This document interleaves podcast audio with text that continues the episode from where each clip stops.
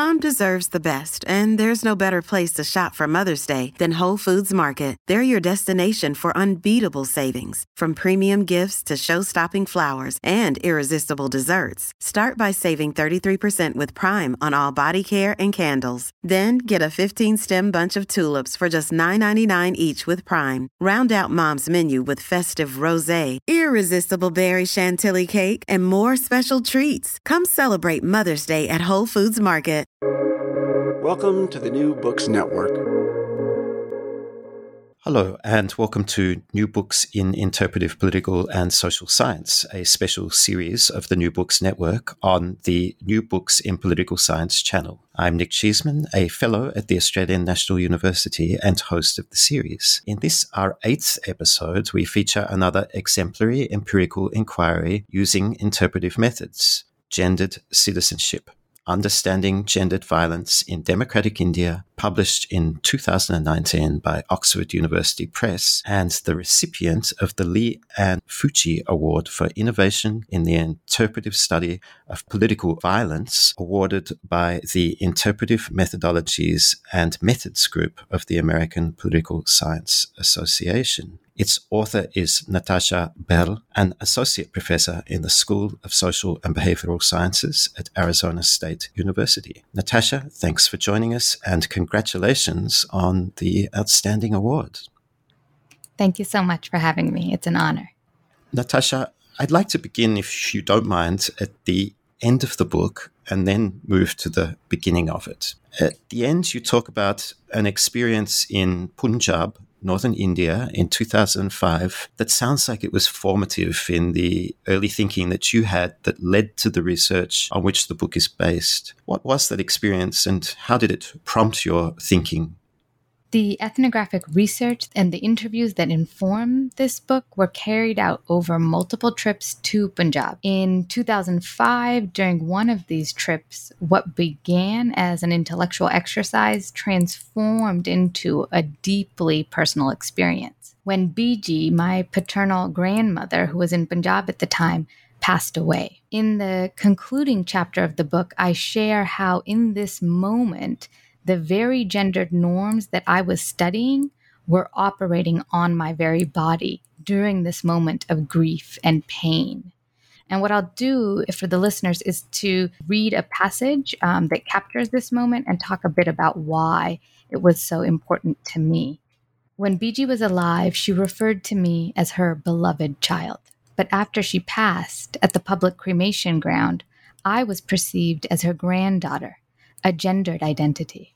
At the cremation ground, we said our final goodbyes to BG while listening to Sikh scripture, and then BG was moved to the funeral pyre. Without much thought, I followed BG. Within minutes of reaching the funeral pyre, Gupta uncle, a family friend, kindly said in English, "It isn't appropriate for you to be here." As I looked around, I realized that I was the only woman among a large crowd of men. In response, I said in English, I would like to stay with BG. He repeated his request again, and I refused again. As I tried to move closer to BG, I was forcibly restrained. An older woman grabbed me and pulled me from the location of the funeral pyre. She repeatedly stated in Punjabi, "You will cause harm by being here. Your presence is inauspicious." As she dragged me away from BG, I stated in Punjabi, "The harm has already occurred. BG is dead." I struggled and repeatedly called for my father's help when an unknown man stepped forward, freed me from the older woman's grasp, and permitted me to participate. I share this passage because it shows how my gender limited my mobility and marked me as other within the Sikh cremation rites. It shows how my gender determined my vulnerability to physical violence as well as my inclusion in a public space, in a religious space. In the book, I put my experience in direct conversation with the brutal gang rape and murder of Jyoti Singh and with ethnographic data from the Sikh community. I do this for many reasons.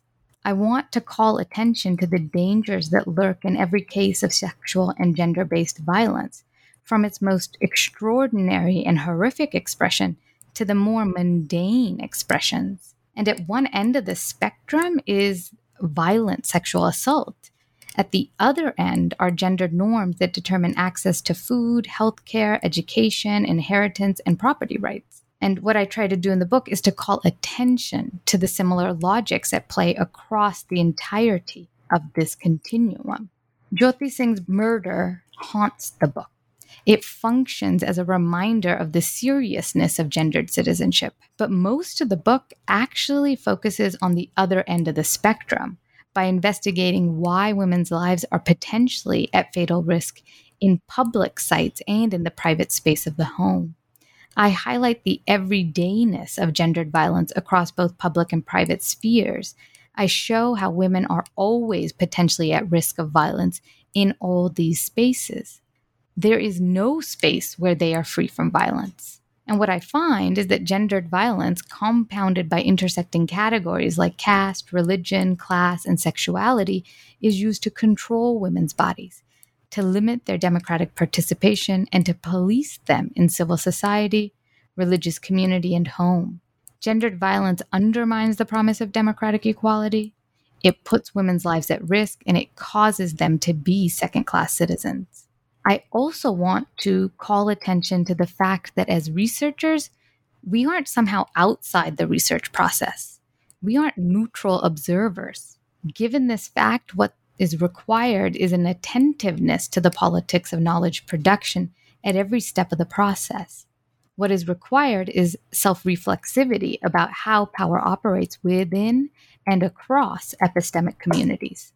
And I want to share a little bit about my own kind of positionality and situate myself in the research process. I'm trained as a political scientist, yet I function on the margins of this discipline. My epistemological and methodological choices often challenge dominant paradigms in political science. My embodied positionality as a woman of color also challenges prevailing gendered and racialized norms in political science about who is a legitimate knowledge producer, who is a competent teacher, and who's authorized to speak and write.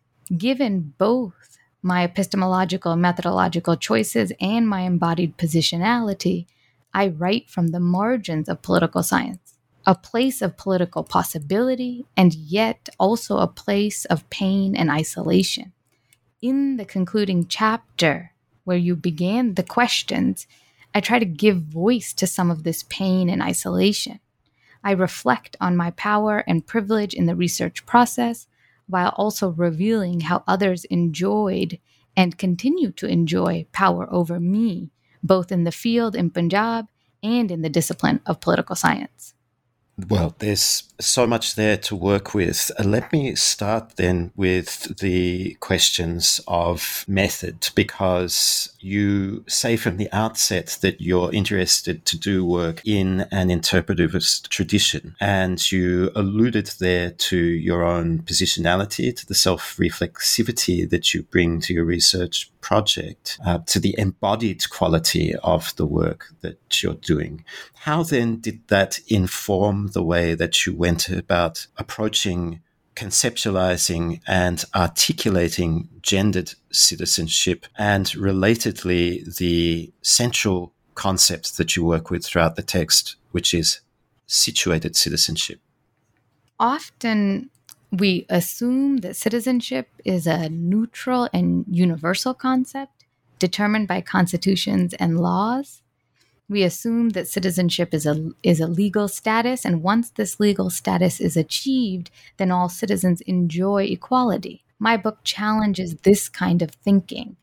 I argue that legal approaches to citizenship are insufficient. Such approaches overlook the complex daily lived experience of citizenship.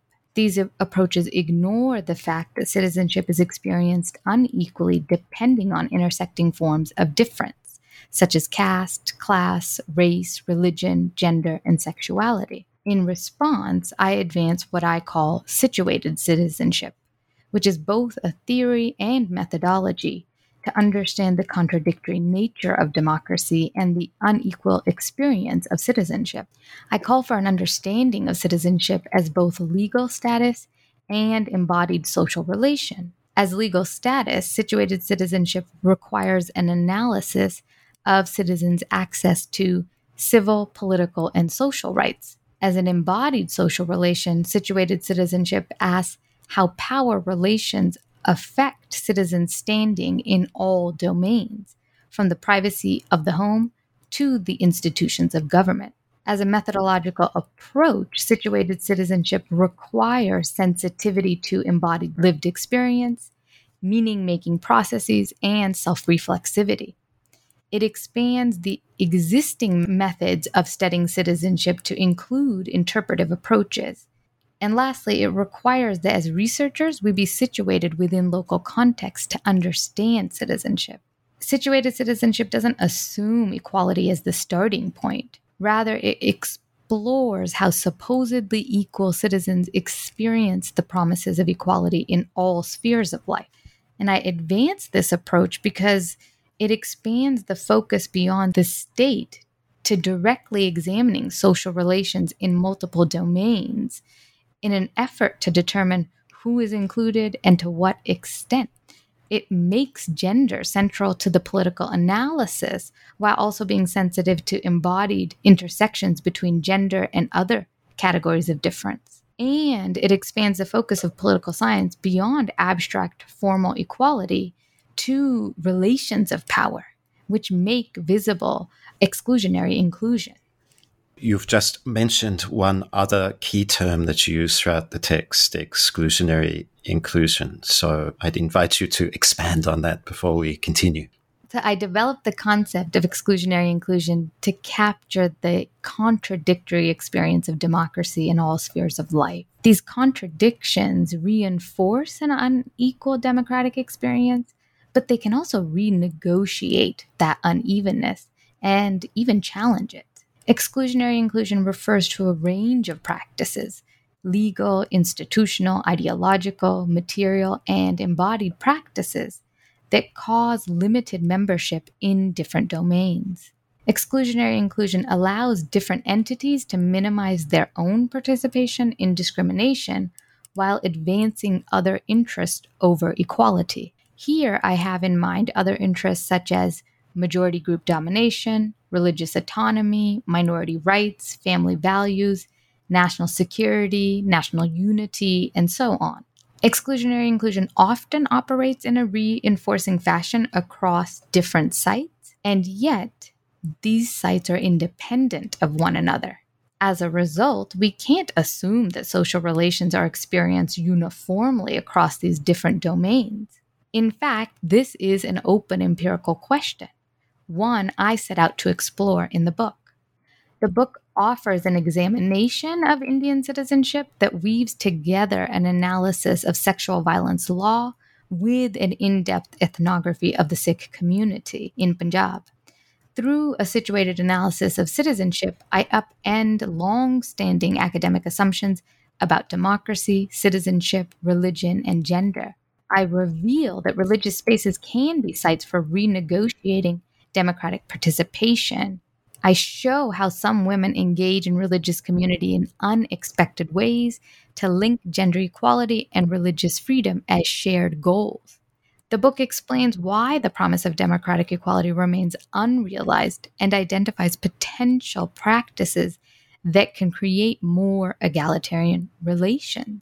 And what I do in each chapter of the book is to explore the potential for liberatory politics across different sites, including the state and law, civil society, religious community, and home.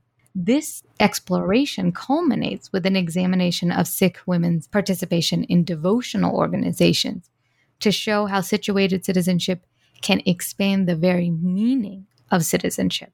I demonstrate how situated citizenship moves us beyond narrow definitions of the political, focused on state and government, and how it moves us beyond Western notions of citizenship, which assume that strong religious ties are antithetical to modern citizenship.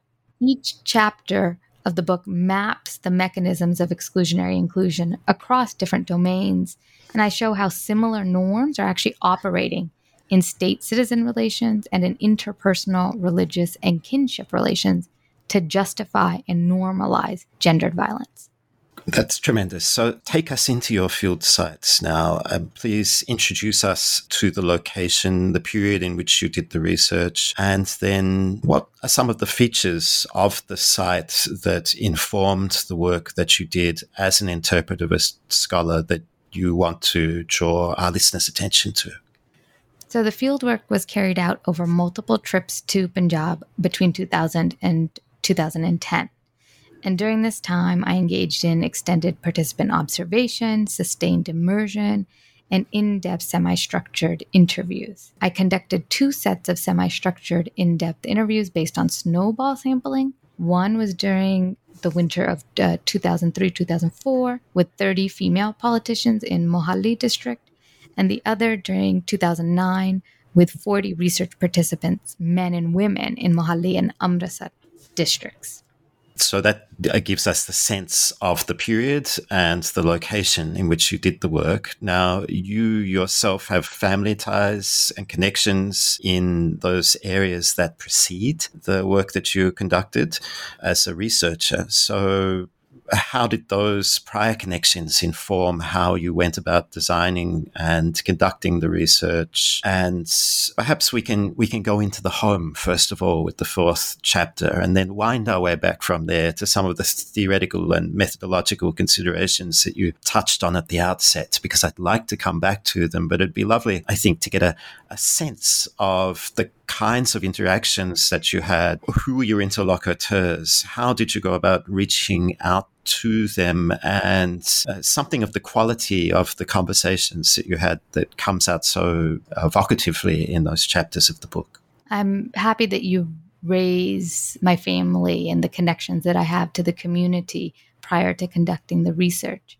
Part of what we don't often talk about when it comes to this kind of methodology is how we're trained and who does the training. And much of my training occurred not in political science, but actually outside of the discipline of political science. And I say this in the acknowledgement of the book, but it isn't something that I often talk about publicly because it's not seen as valid, right? But my grandmother and my mother have been central to my understanding of the Sikh community, and they've helped me cultivate the sensibility, the religious, linguistic, cultural sensibility that allowed for this research to actually occur. And it was my relations with my family that made the research possible, because the research participants could place me. They knew what family I belonged to, what community I belonged to. After I left, right, there was still a way to find me and ties that connected me to the community. And with that comes a degree of trust, but also there comes certain kinds of burdens as well. But I am grateful to both my family and my community for making this research possible. And you say that not only did it inform your thinking about the project, but also it has implications, of course, for access. You say that in some cases, your positionality and your relations with people there gave access, and in other cases, it closed off access to research situations. Could you illustrate and let me add a second point there as well, by way of a counterfactual. How might the research on this topic have been different if you had been gendered differently yourself? So in the field in Punjab, I was reminded that I don't fully belong and that I am at risk of violence through sexual harassment, through the questioning of my religiosity, and then through stereotypes about my diasporic identity. As a perceived insider, some research participants found me to be lacking in my adherence to a Sikh way of life, while others saw me as a girl, not as a woman, as a layperson, not as a scholar. And I want to share one research participant's words with you so you get a sense of this experience and my interaction with her.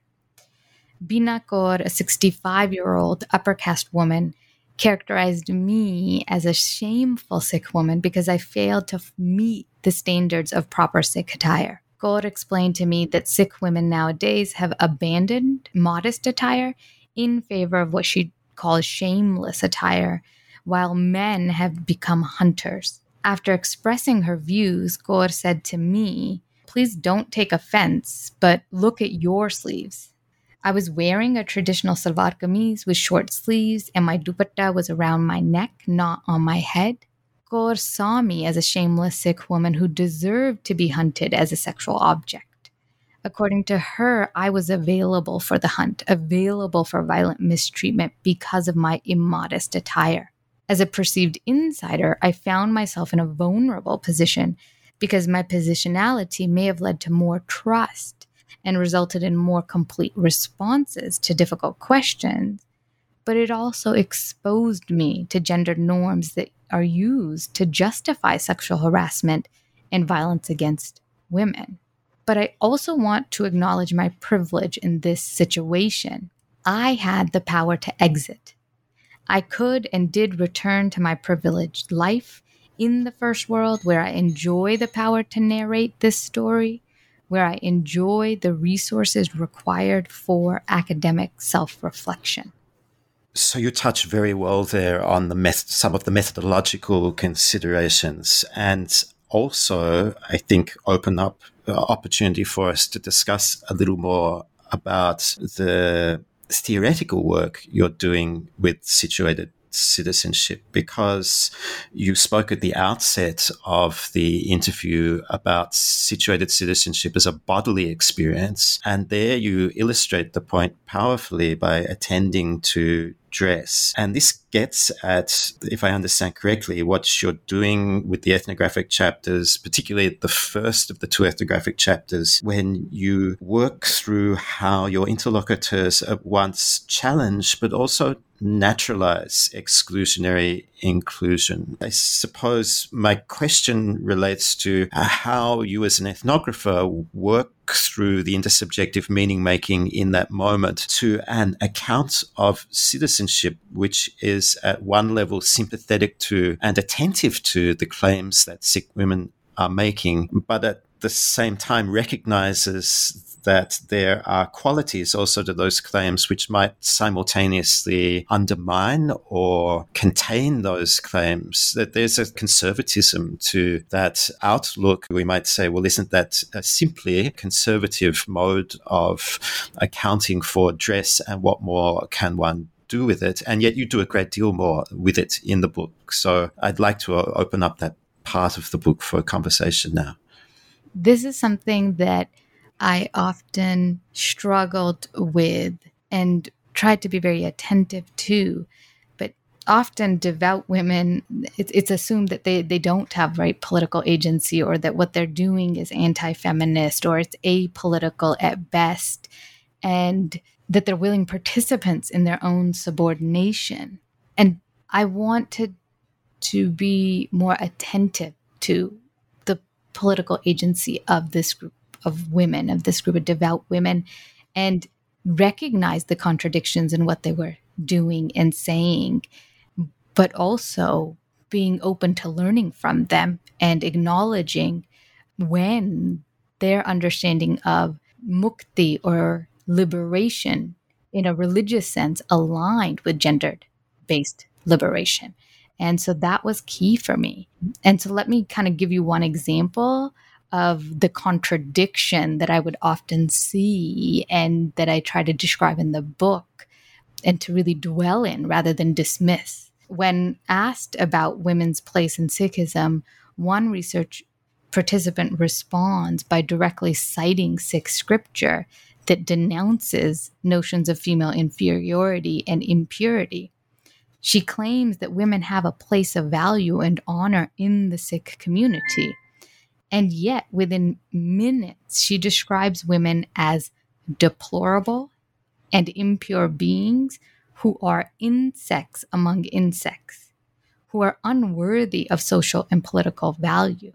In the book, I dwell in these kinds of contradictions. I ask, how do individuals experience and make sense of gender-based discrimination and violence in a community that often denies its very existence? And I demonstrate that a majority of research participants explain the structural position of Sikh women through a series of gendered norms that minimize their own participation in discriminatory practices while naturalizing gendered citizenship.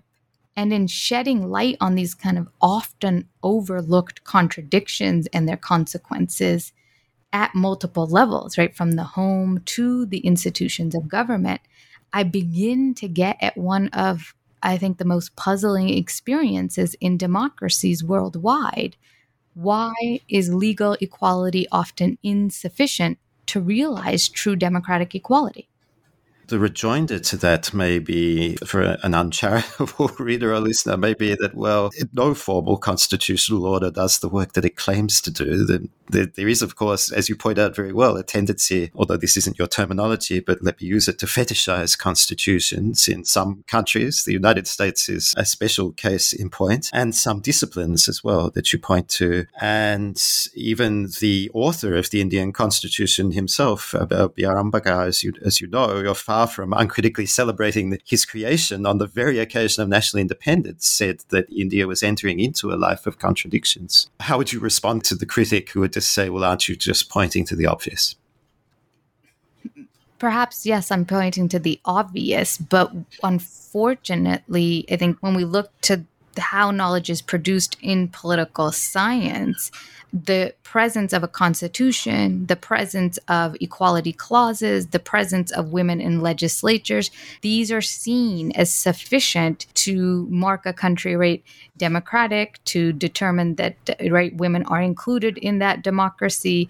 And what that means is that we, as a discipline, overlook how exclusion operates, right, how gendered violence operates in democratic societies.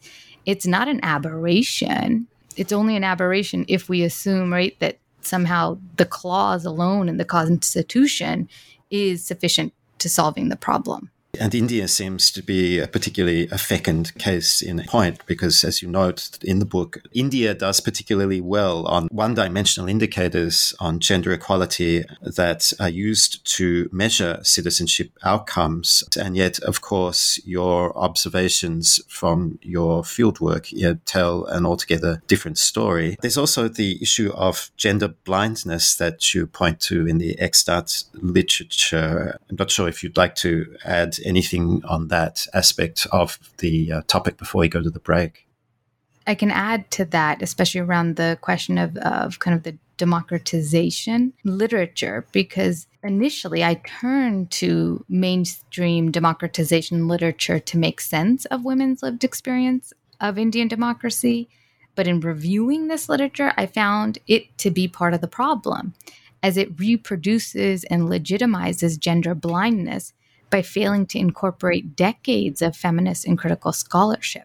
Democratization scholars continue to omit gender in their definitions, measurements, and operationalization of democracy. This continued omission of women biases our understanding of the origins, causes, and history of democracy, and it ignores gendered violence in democratic societies. In the book, I ask, how can researchers rely on such measures to make sense of women's democratic inclusion if these very measures conclude that countries are democratic when women are not permitted to vote? So just stop and think about that. The measure determines that the country is democratic when women are not permitted to vote. They don't even enjoy formal equality. And so what I argue is that institutional indicators and formal rights fail to tell the full story. And I develop a theory and methodology of situated citizenship to explain how uneven and unequal experiences of citizenship are created, maintained, and challenged in the private and public spheres through concrete face-to-face social practices that are often compounded by intersecting categories like gender, caste, class, religion, and nation.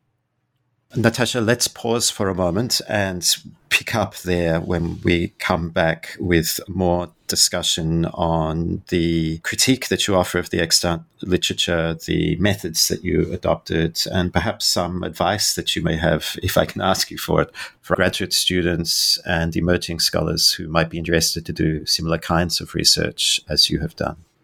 Welcome back to New Books in Interpretive Political and Social Science with me, Nick Cheeseman, in conversation with Natasha Bell on her gendered citizenship. Natasha, returning to the argument of the book, you say that your fieldwork upends assumptions about the relation between citizenship and secular versus religious spaces in India. How so? So I do this work in Chapter 5 of the book, which examines Sikh women's participation in all-female Sukhmani Seva societies or devotional organizations. And I think this is the most kind of creative and innovative chapter in the book. So let me share with you a little bit about that chapter. Some scholars assume that strong religious ties are antithetical to modern citizenship. Others assume that state-citizen relations are democratic and religious relations are non-democratic. Still, others assume that the liberal state protects women through law, while religious communities subordinate women through traditional practice. In Chapter 5, I upend these assumptions. The chapter asks, can Sikh women move beyond prescribed gender roles through their participation in Sukhmani Seva societies?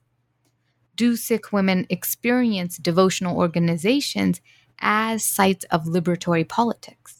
In the chapter, I put intersectionality studies in conversation with scholarship on women's religious agency to open up more diverse understandings of agency and liberation. I find that some Sikh women create more egalitarian relations by contingently aligning two distinct definitions of liberation: spiritual and gender-based liberation. Sukhmani Seva societies rarely engage in formal politics. As a result, it would be easy to understand these women's actions as apolitical. This would be a mistake. Sukhmani Seva societies also rarely engage in feminist struggles. As a result, it would be easy to understand these women's actions as anti-feminist. Again, this would be a mistake. What's required is a more expansive definition of the political to understand that religious affiliations can be a means for enacting citizenship in a liberal democracy. What is also required is a rethinking of the feminist subject to understand that religiosity can be a means for attaining gender-based liberation. Can you illustrate then how citizenship is through devotional acts of the sort that you're describing in that chapter enacted? Through a close reading of interview responses and ethnographic data, I uncover forms of democratic action that are often overlooked. I find that women whose political action is deeply constrained by gendered norms and gendered violence are in fact producing and co-creating public and associational life with other women across lines of difference. These women gain access to public spaces, build solidarities across differences, and create more egalitarian relations. The Sukhmani Seva societies, founded and run by women, provide civic and public services, medical services, infrastructure improvements, and social assistance. And I read these devotional acts as citizenship acts because these women are entering civic and associational life. They are exercising their freedom of association and travel. They are placing women in a position of honor at the center of devotional life. And they are opening up the possibility of significant transformation of gender norms and gender roles. And these citizenship acts are not only significant in their enactment, but in the fact that they contain the potential for wider kinds of political action and change. I want to return with those observations to some of the remarks that you made in the first half of the interview about the existing literature, and you pointed out some of the limitations in American political scientific literature, particularly in democratization studies. I'm wondering about the affinity of your work with some scholarship in political theory, like that of Sheila Benhabib on cosmopolitanism or Etienne Balabar's conception of citizenship. Do you see that you're working towards an articulation of situated citizenship that might be sympathetic to the kinds of work that they and others do in a political theoretic mode? Yes, I do. So I want to talk a little bit about political theory, if that's okay. often, right, we think of theory as this kind of abstract intellectual pursuit, right? Something done in isolation without data, and something done with thinkers, often white male thinkers. And I'm not immune to that kind of thinking, right? And I've often described my research as theoretically informed empirical research. However, I've struggled to call my research empirically grounded theory. Right? It's taken me a long time to even say those words out loud. And I've had to think about it and shift my understanding of theory. And what if we understood theory as explanation and meaning making? And for me, the analysis of the co-generated data, the process of contextual meaning making, and the relational embodied practices all lead to theory, because I think they are theory. And sometimes I think we create this kind of false divide between data and theory, between kind of method and theory. And the analysis of the data, I think, leads to that theory. That meaning-making process leads to the theory. And it's something that I only now, with the book completed, am I able to say that out loud. And it's taken me a while to lay some claim to that space. Whereas the empirical space, it's been easier for me to say that my research is theoretically informed empirical research, but I've struggled to say that this is grounded theory. Well, I want to applaud you for saying that out loud and for thinking through perhaps into the next stages of your research along those lines. For many years, of course, Kristen Monroe has written on the category of empirical political theory, and I think perhaps it's a category that we need to revisit more deliberately in conversation among interpretivist political scientists, and your book really presents a wonderful opportunity to do so. So thank you for writing it and attending to situated citizenship, both in its theoretical and methodological significance. One reviewer of the book did remark that while your critique was persuasive from their point of view insofar as the literature of the North American Academy is concerned, that it seemed to neglect emerging research on politics and political science in India itself. And some of the literature in post-colonial studies, like that of Partha Chatterjee, the work on structural violence in India of Akhil Gupta, among others with whom you might have engaged. How do you respond to that observation? The critique is spot on. I did not adequately engage these texts and many others from the global South. And there is a tension in what I aspired to do in the book and what I was able to do, especially when it comes to the engagement with Indian scholars. But there's a reason for this. It isn't something we often talk about, but I think it's important to say it out loud.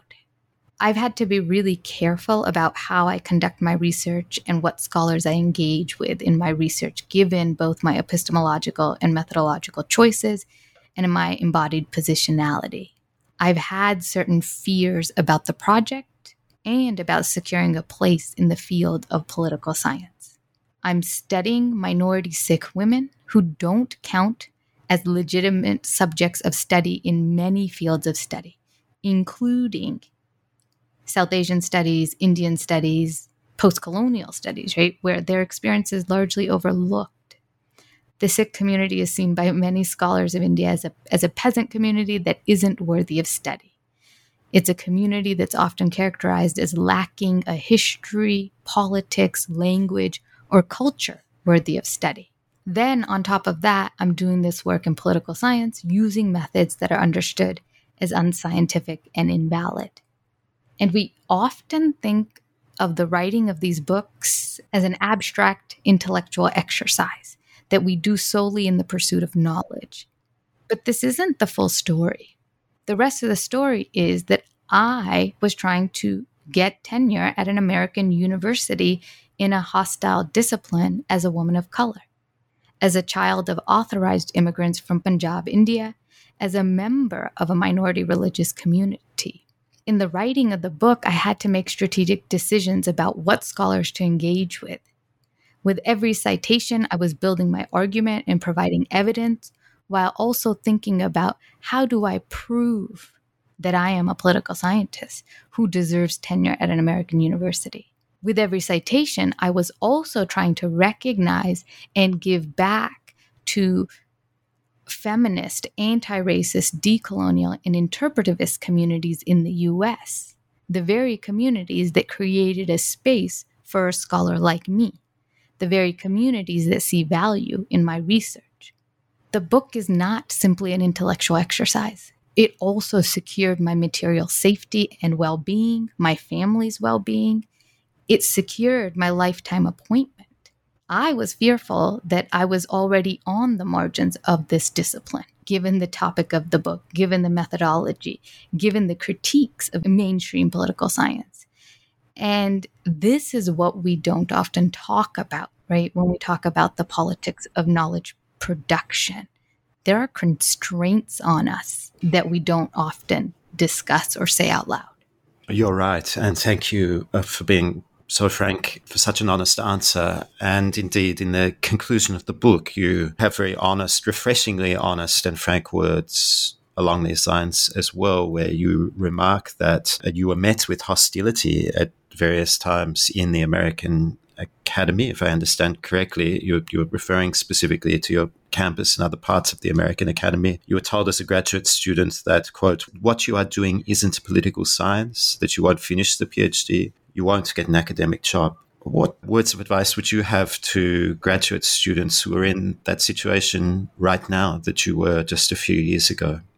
As a graduate student conducting ethnographic research on citizenship in India, I was often asked about the relationship between my independent and dependent variables, about the measurement and operationalization of my variables, to identify my testable hypotheses, and so on. I struggled to provide coherent answers because I did not understand then what I understand now.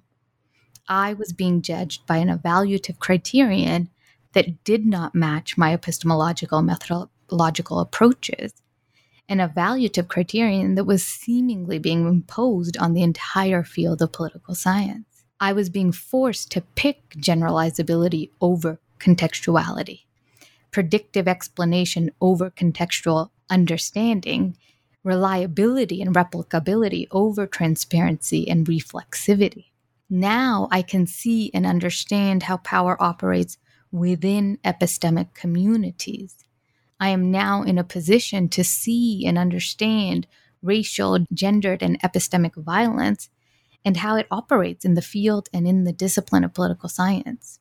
In published essays, I use an autoethnographic voice to show how epistemic silencing works, how self-censorship operates, and I try to engage in a kind of epistemic resistance from within political science. I try to situate myself in the research process and allow readers to determine the trustworthiness of my claims to knowledge. The advice I have for graduate students is to learn about the experience of those who have come before, of women of color, and of other marginalized people in academia. Part of what I do in my teaching and mentorship is to reveal to students and to kind of confirm for them their own lived experience that the academy is raced and gendered. I also share the isolation and pain that comes from being on the margins. I urge graduate students to build community that's centered on mutual respect, trust, and solidarity as an alternative way of relating in hierarchical institutions. This work is difficult, but it has sustained me in this profession, and it might sustain others.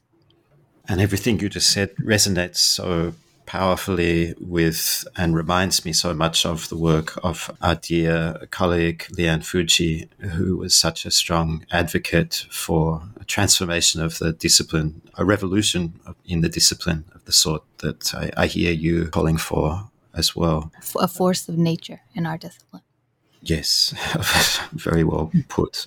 Can I bring us back to India before we close, because citizenship there has in recent times really been at the center of debates in a way that it wasn't when you were doing your fieldwork, with the passing in 2019 of an amendment to the citizenship law, which is openly anti-Muslim, that arguably for the first time citizenship law has a deliberately religious component in it, an amendment which has real implications for how people understand the category of citizenship, and goes to the kinds of questions, the criticisms that you're raising around the relationship between law, citizenship, and lived bodily experience and violence in India. What reflections would you have from your experience with regards to these recent developments? And do you think there are contents of your book that are helpful for people who are trying to think through recent changes in the conditions of citizenship in India? Thank you for raising the question, because I would like to talk about the current political moment in India. Much has changed since the writing of this book. Currently, India is experiencing a democratic decline. State-sanctioned violence against minority populations is on the rise, and state-sanctioned crackdown on dissent is intensifying. Since winning re-election in 2019, the BJP has passed laws that explicitly target minority communities. And as you say, one example of this occurred in December 2019 with the passage of the Citizenship Amendment Act, CAA, which is the first time that religion was used as a criterion for citizenship in Indian law.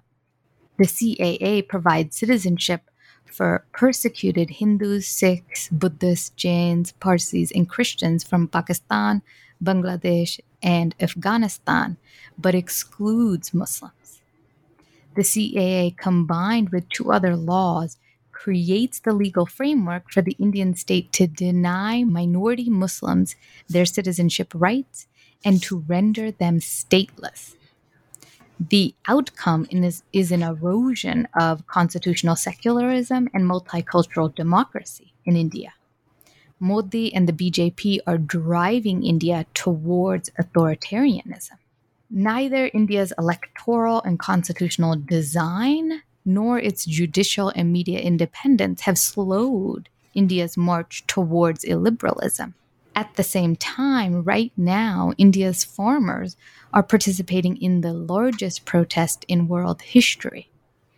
In my current writings, I'm exploring the promise of democratic equality within the Indian farmers' protest.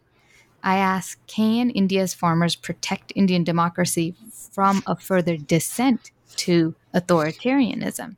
Can the farmers' protest slow down India's descent towards illiberalism? And I'm really just in awe of the farmers' protest, because it has created a progressive political opening. Peasant farmers and landless laborers are challenging the injustices of neoliberalism, authoritarianism, and illiberalism through the institutions of liberal democracy, while providing an alternative vision of Indian democracy rooted in the radical egalitarianism of Sikhi, or the Sikh faith. As the BJP takes an increasingly neoliberal turn, the protesting farmers are responding by providing access to essential public services within protest camps, from libraries, schools, and medical camps to arts and music. For 7 months, 7 months, communal kitchens have fed hundreds of thousands of people within protest camps, helping to forge solidarities across caste, gender, religion, class, age, and language. These efforts have been sustained through seva, or service, in rural communities throughout Punjab and Haryana, where the movement began in the summer of 2020. Villages send villagers in rotating batch to the protest sites, while Sikh temples coordinate supplies for ongoing protests. Farmers are creating an alternative democracy, one that challenges the BJP's pro-corporate Hindu nationalism. And in doing so, they've transformed how we think about progressive movements in liberal democracies. They've shown us that progressive movements aren't always located in the West or amongst the urban. They've also shown us that progressive ideas are not necessarily secular. The farmers' protest makes visible the democratic potential of religious practice in liberal democracies. So is that going to be your next major project, or working on the farmers' protests, or do you have other things that you're interested in right now as well? With the farmers' protest, I kind of entered into a different kind of writing. I have now begun to engage in public scholarship in a way that I hadn't prior. And so I've published with the Washington Post and Economic and Political Weekly on the farmers' protest and its implications for Indian democracy. I'm also working on some kind of academic writing about the farmers' protest, and at some point would want to return to the Punjab and to India to conduct research on the farmers' protest. The other thing that I'm working on at the moment is a autoethnographic book on my experience of navigating academia as a race and gendered space. I think the book will bring together a series of essays I've written, unpublished essays, that look at my journey as an undergraduate student to my experience as a mother in academia. And I try to kind of name the harm I experienced and continue to experience, while hopefully giving others a way to name some of the harm that they experience as well. Both that and the other work just sound like tremendously important projects, and we have a sense indeed of where you're going to go with the autoethnographic text and how much there will be to look forward to with that book. So, Natasha Bell, I'd like to thank you very much for talking to me today about gendered citizenship. Thank you so much for having me. It has been my pleasure. And listeners, if you found this episode interesting, as we hope you have, then why not check out the other episodes showcasing exemplary empirical inquiries in the New Books in Interpretive Political and Social Science series. To date, we've had Lisa Wadeen speak on authoritarian apprehensions, James C. Scott on Against the Grain, and Sarah Wiebe on Everyday Exposure. Those interviews and the other episodes in the series so far with Mark Beaver and Jason Blakely, Fred Schaefer, Peregrine Schwartz, and Devorah Yanow, and to Ari Glass and Jessica Sudergo talking about Lian Fuji's work. It's a really wonderful lineup. All are on our website and wherever you get your podcasts via the New Books in Political Science channel.